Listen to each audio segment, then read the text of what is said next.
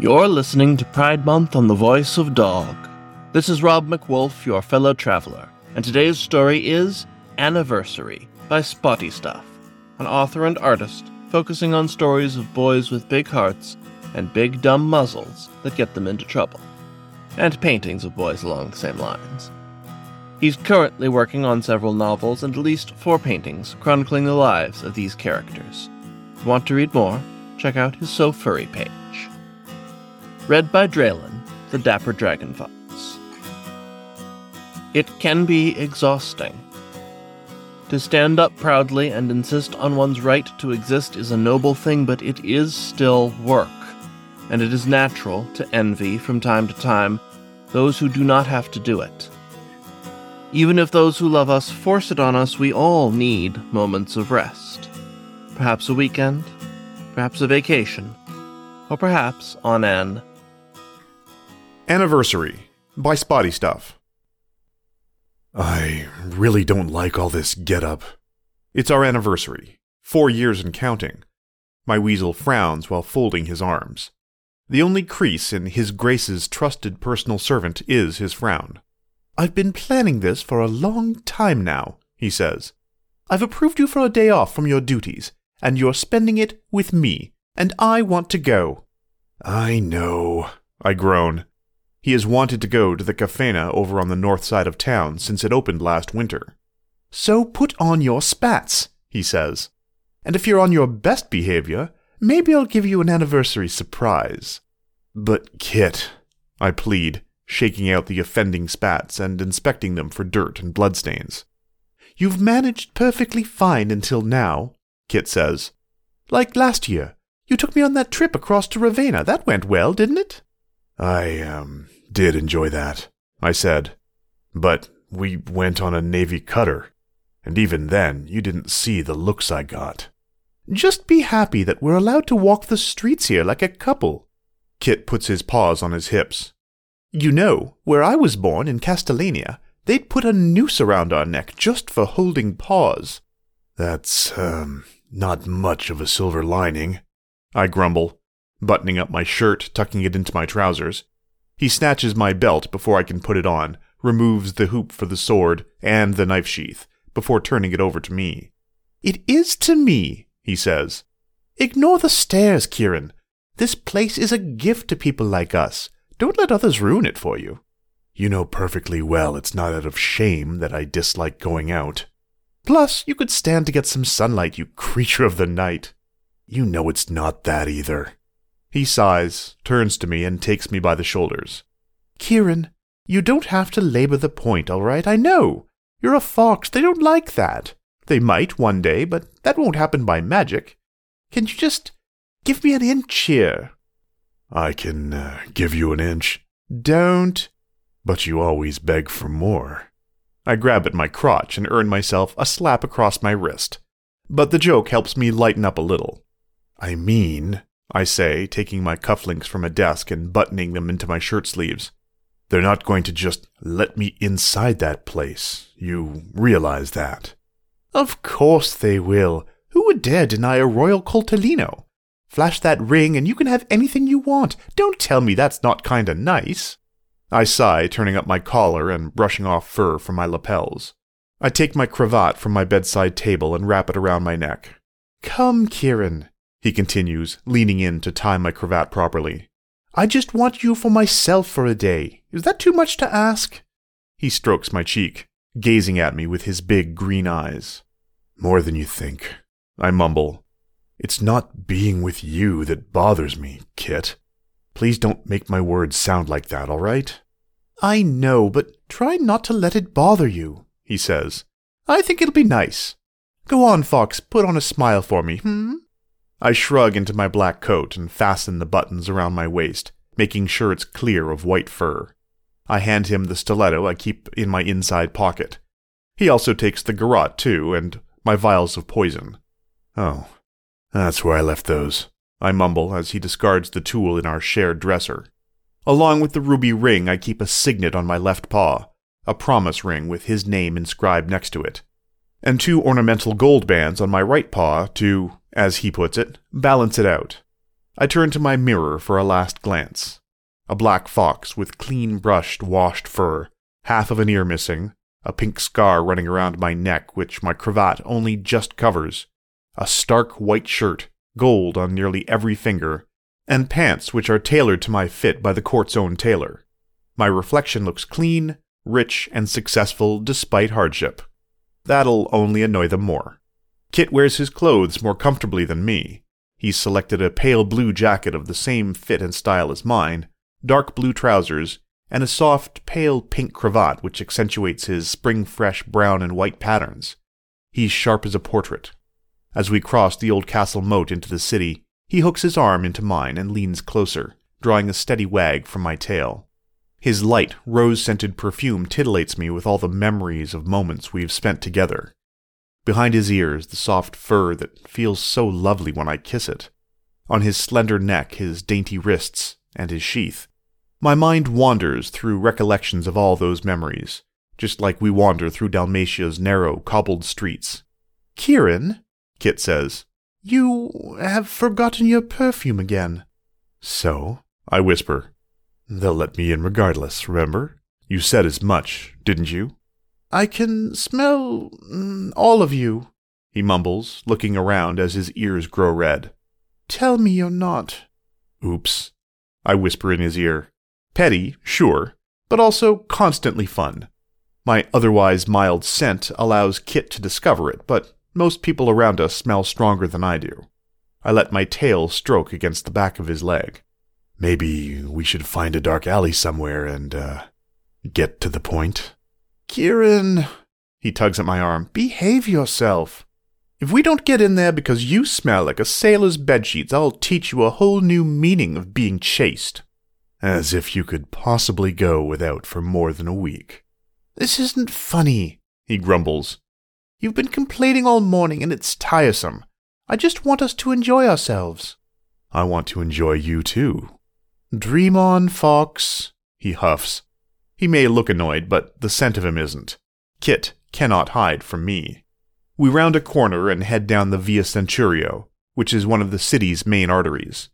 Here, people mill up and down, trade with vendors along the side of the road, or sit at tavernas on benches outside. Passing through a crowd, I feel someone bump into me, and a weight transitions into one of my jacket pockets. I flick my left ear, as if I've not noticed anything, but Kit does.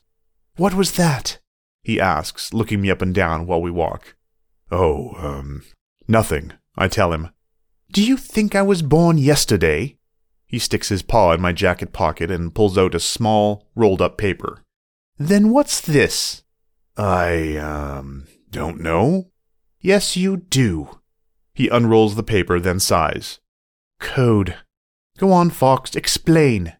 It's um, nothing, Kit, just a contact. Just doing his job. There's a big thing going on right now. People might try to get a hold of me.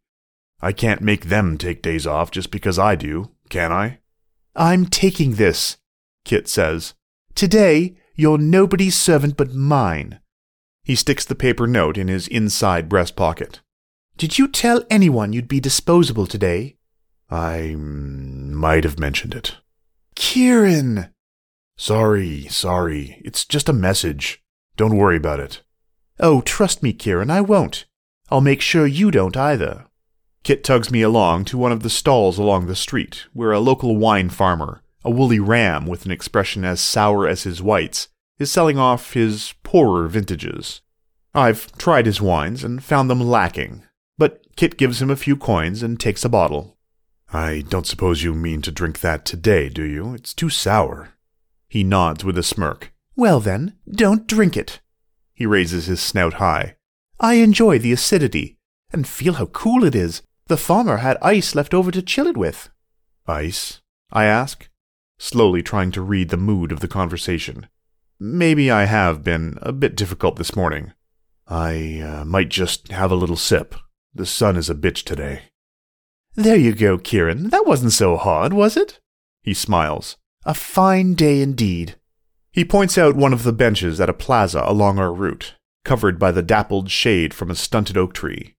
While I watch over his bottle, he runs over to the landlord of the nearest establishment and borrows a pair of wine glasses. Let's have a taste, shall we? He says while pouring out a measure for me. I feel the coldness of the glass, the coldness of the liquid within, and the heat of my desperately uncomfortable Sunday clothes. But the wine, though exactly as sour as I remember, cools me down, taking away some of my poor mood with it. It also helps that I'm doing something Kit approves of. All right, you've got a point, I tell him, sipping at the wine. This is nice. Oh, it's so nice, he says as sipping, leaning his head on my shoulder. Kieran, he says after a while, want to know something? I straighten up and look across to him. What is it? I don't mind if you complain. I love you, and I need your opinion sometimes, even though I won't let it get in the way of us having fun together. He shoots a goofy smile. I love you too, Kit. I smile. You've got wine on your lips. Oh, I. I interrupt him with my kiss. It's a good thing Dalmatian citizens, in general, don't look down on public displays of affection even between men, because I do enjoy these little moments. The few looks I get are reserved for me and me alone, the pretender fox daring to kiss this fine gentleman of standing. A shade moves across my vision. A strange cat with brown and black spots and intense eyes passes by, then hesitates when he sees us. Excuse me, how you say, uh, je suis perdu? Kit looks up at the stranger, decidedly unimpressed as he sips his wine. I need to get to um, Servile Avenue. Can you uh, point it on my map? The cat continues. He holds a rolled up paper at my eye level. As he unrolls it, something slips from it and lands in my breast pocket. With Kit's eyes following me like daggers, I point on some random place on the paper to make the stranger go away. Thank, he says, bowing at me, not even looking where I point. Very goodbyes to you.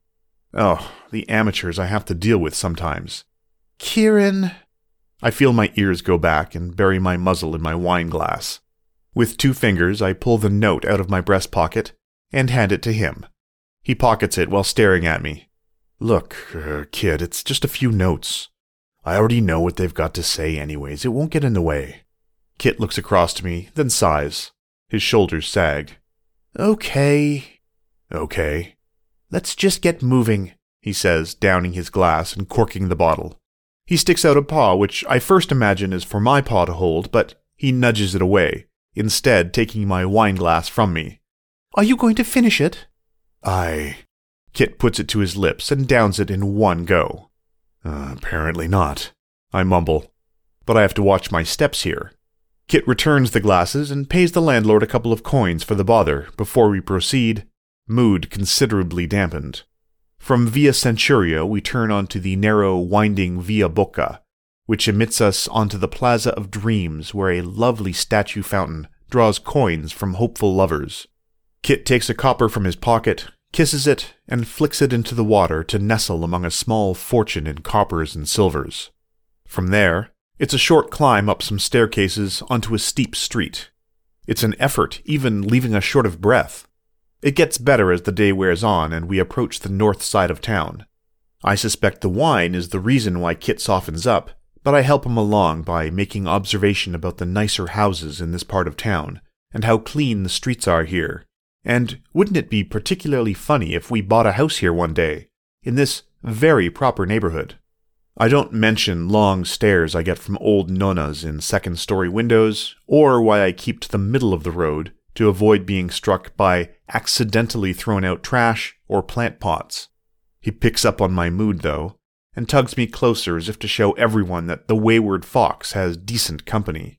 The road hangs onto a slight cliff, built up with stone and mortar, and at points it feels more like a balcony. At a railing, I stop to enjoy the view of the Dalmatian Bay beneath. The trees sway more here, the cool breeze, unobstructed by buildings, is a welcome relief. Other places are nice to visit because of the people. But Dalmatia is beautiful despite her inhabitants. A great city of brick and lime-wash buildings old as the stones, and industry and science and art, and a bunch of moral privateers coasting on the empire's success while they hate everyone in it. Blind or resentful to all the good that is done for people other than them, They'll mutter about their prince and their government whenever some outsiders are afforded the smallest boon. This is the nature of progress, Kit once told me. Old people will resist, but to their children, the progress of today will be the good old times when they are elderly. It makes me wonder how many generations I will have to wait before they take down the no foxes signs. I let my paw slide down to Kit's lower back, holding him close to me. I wish we had a painter that could capture us now, he says. What a sight to behold! And what better subjects to compliment such a view as this than ourselves? Kit giggles. That's true, Fox. Let's go. It should be right around here. After you, my dear. I let him lead the way, taking his arm. It's an unspoken agreement. We stand better chances if he leads than if I do. I don't mind. We're not like other couples, we share equally in all burdens.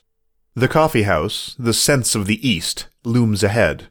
Outside, the scattered few tables for drinkers to enjoy the fresh air are all occupied. And it's got one of those damned signs up besides the door. We'll find a table inside, he reassures me as we head over to the entrance. If luck is on our side, they won't mind. Luck is rarely on our side in that regard. A lanky hare with graying fur around his muzzle meets us at the door. I don't pay him any attention, letting the weasel speak while I gaze toward the horizon. Even a glance is enough to set these people off sometimes. We'll have a table for two, please. The tables outside are all taken. The hare looks my way. I can tell from the corner of my eye. Then we'll have a table on the inside. Kit smiles his placating, pretending not to hear your insulting tone smile, and looks at the hare insistently. I'm afraid we have no tables on the inside.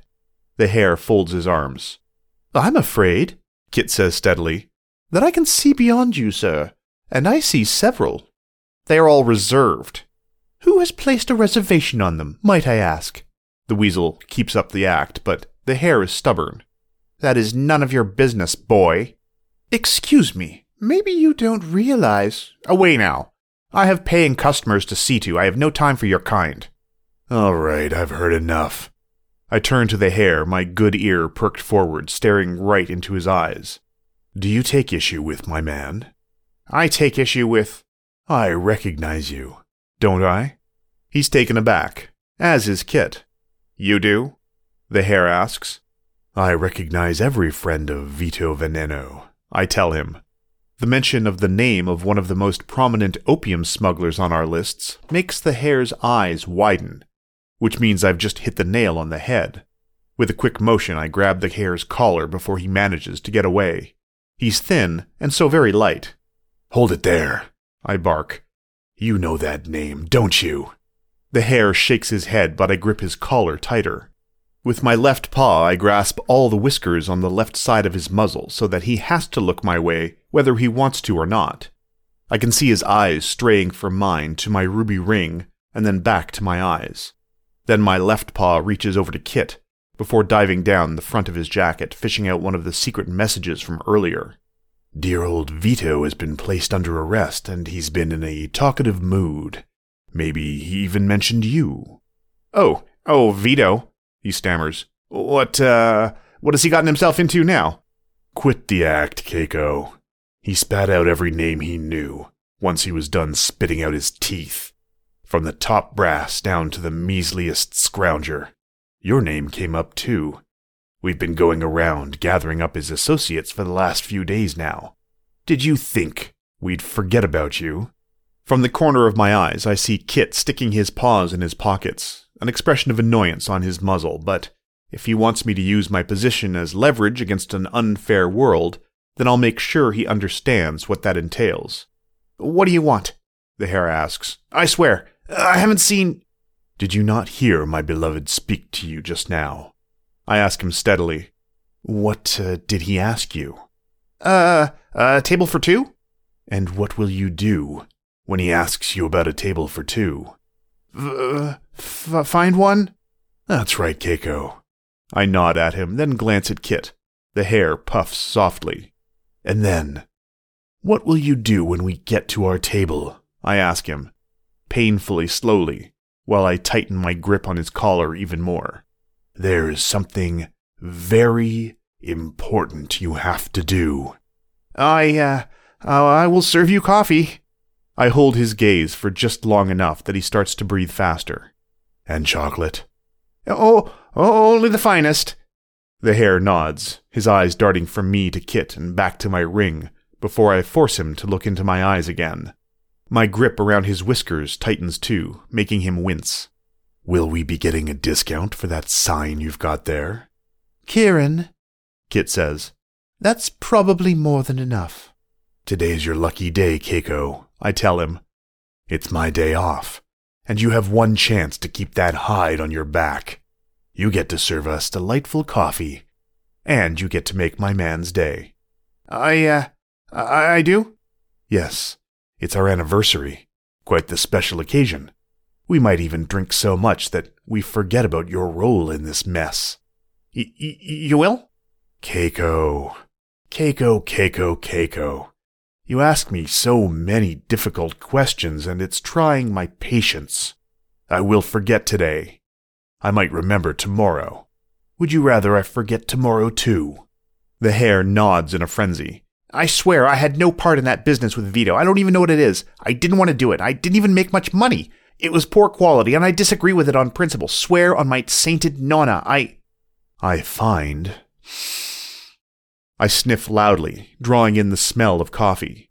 I am at my most forgetful when I have my own table here, which I can take whenever I like. Kit rolls his eyes. Keiko, desperate for anything he can say to avoid the whip, nods frantically. I let go of him, and he looks like he wants to run. I point at my eyes with two fingers, then point at his, and then at the door. The rest goes smoothly. Once we're seated and I've been given my cup of hot chocolate, we're left in peace. Kit doesn't look upset, but he's clearly not happy either. What is it? I ask him. We have our own table now. Better than nothing, right? I didn't want you to. I mean, I didn't expect you'd still be. He sighs in a rare failed attempt at finding the words he's looking for. You ruined the mood, all right? What did I do wrong? Come on, you told me I should get us in here if you couldn't. What did you expect? Less violence, I suppose. What? That was violence to you? What do you think my job is? He pouts in response. At least you didn't hurt him, I guess. The way he says it, he makes it sound so uncontrollable. I throw a glance over to Keiko, who responds immediately, coming over to our table at a sprint to refill our cups. I don't think that's fair, Kit. Sure, I didn't expect to meet a target here, but I let him go. It could have gone much worse. What's unfair is that they wouldn't allow you in, Kit says with his ears drooping. But you don't have to be so heavy handed. It's embarrassing. Maybe not with Keiko, but sometimes I really have to. The ring doesn't just magically grant me access to places. It's meant to intimidate because it hints of what happens to people who don't respect me. And Nobody does that. Well, what about that time we ate at the taverna? His gaze returns to me. We stepped straight through the door. Everything was fine. Nothing happened. You stepped through that door, I say, hesitating and swallowing. You arrived after I did, remember? I didn't want to tell you because you were enjoying yourself. I had to really do a number on the owner. I'll be honest with you, Kit. I clutched my cup with a sigh. That, uh, that didn't just ruin my mood, it ruined my day. You didn't seem upset to me, he says in a tone of uncertainty. I remember us both having a nice time. You didn't tell me you were upset. I didn't want to ruin the mood. You could have been honest with me. I wanted a picnic in the countryside. It was raining. You weren't being serious, right? The point is, you knew I wasn't welcome there, but you insisted that we go. I can't say no when you ask me like you do. I knew they'd prevent us going in if we came together. I didn't want you to feel like I do. It's not something I'd wish upon anyone. So I took care of it on my own. Kit seems like he wants to speak up, but then he looks down to the floor again. When he finally says something, it's slow, hesitant, and quiet. I'm sorry. I didn't. I was. Look, I just want it to not be a problem, Fox. I want us to be able to go where everyone else goes. Just you and me together. No hindrances or restrictions. That's all I want. And to get that, you have to first show them that there's nothing wrong with you. It's so hard to just sit back and watch them treat you like that. And I want to change it. I want that too, Kit. I bite my lip.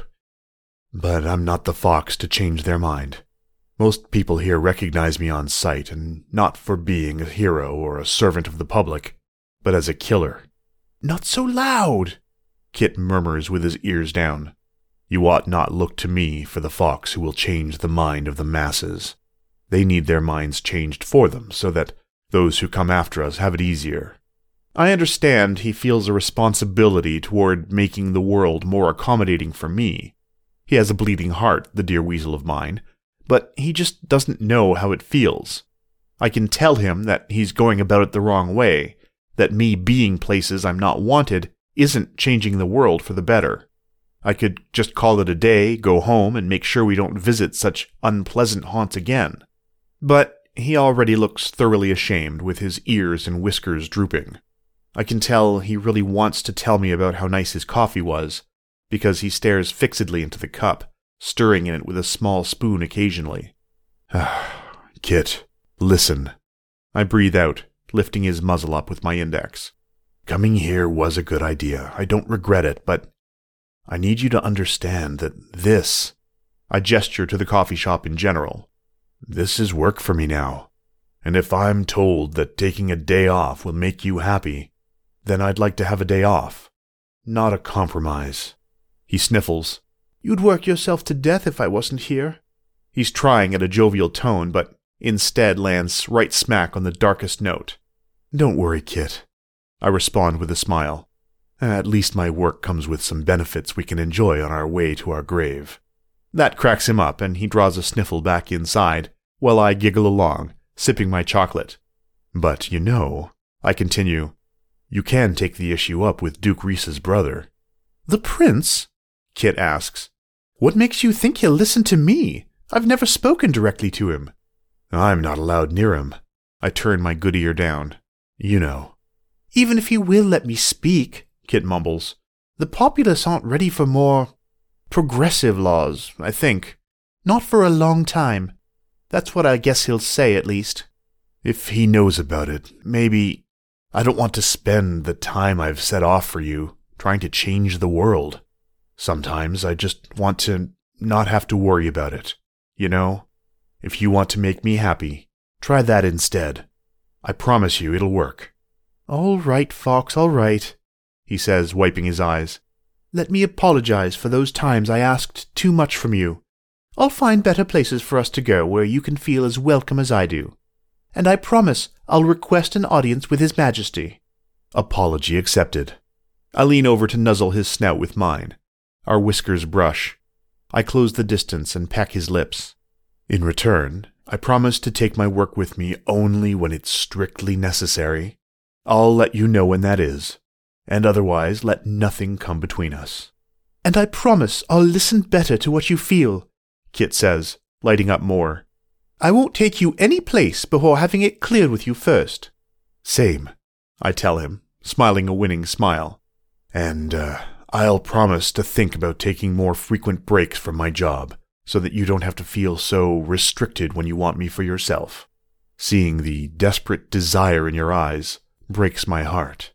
Oh, stop it, you, Kit says, slapping on my shoulder and laughing. Only one of us smells of desperation here.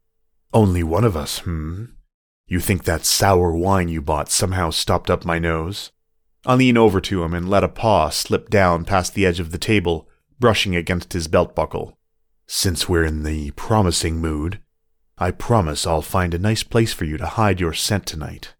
Then I'll promise not to buy so many sour wines as they go straight to your head. Kit giggles. I know what wines you like. And I promise to never tell you what, uh, wines I'd rather have, when in truth, I don't care what I have so long as I'm having it with you. We click our cups together, laugh, and finish them. The sense of the East turns into a pleasant little nook when we sink into its atmosphere. After a few cups each, Kit and I empty the wine bottle he bought and try some of the baked sweets they serve here. With the evening comes a traveling fiddle player who beats up some folk tunes from his homeland.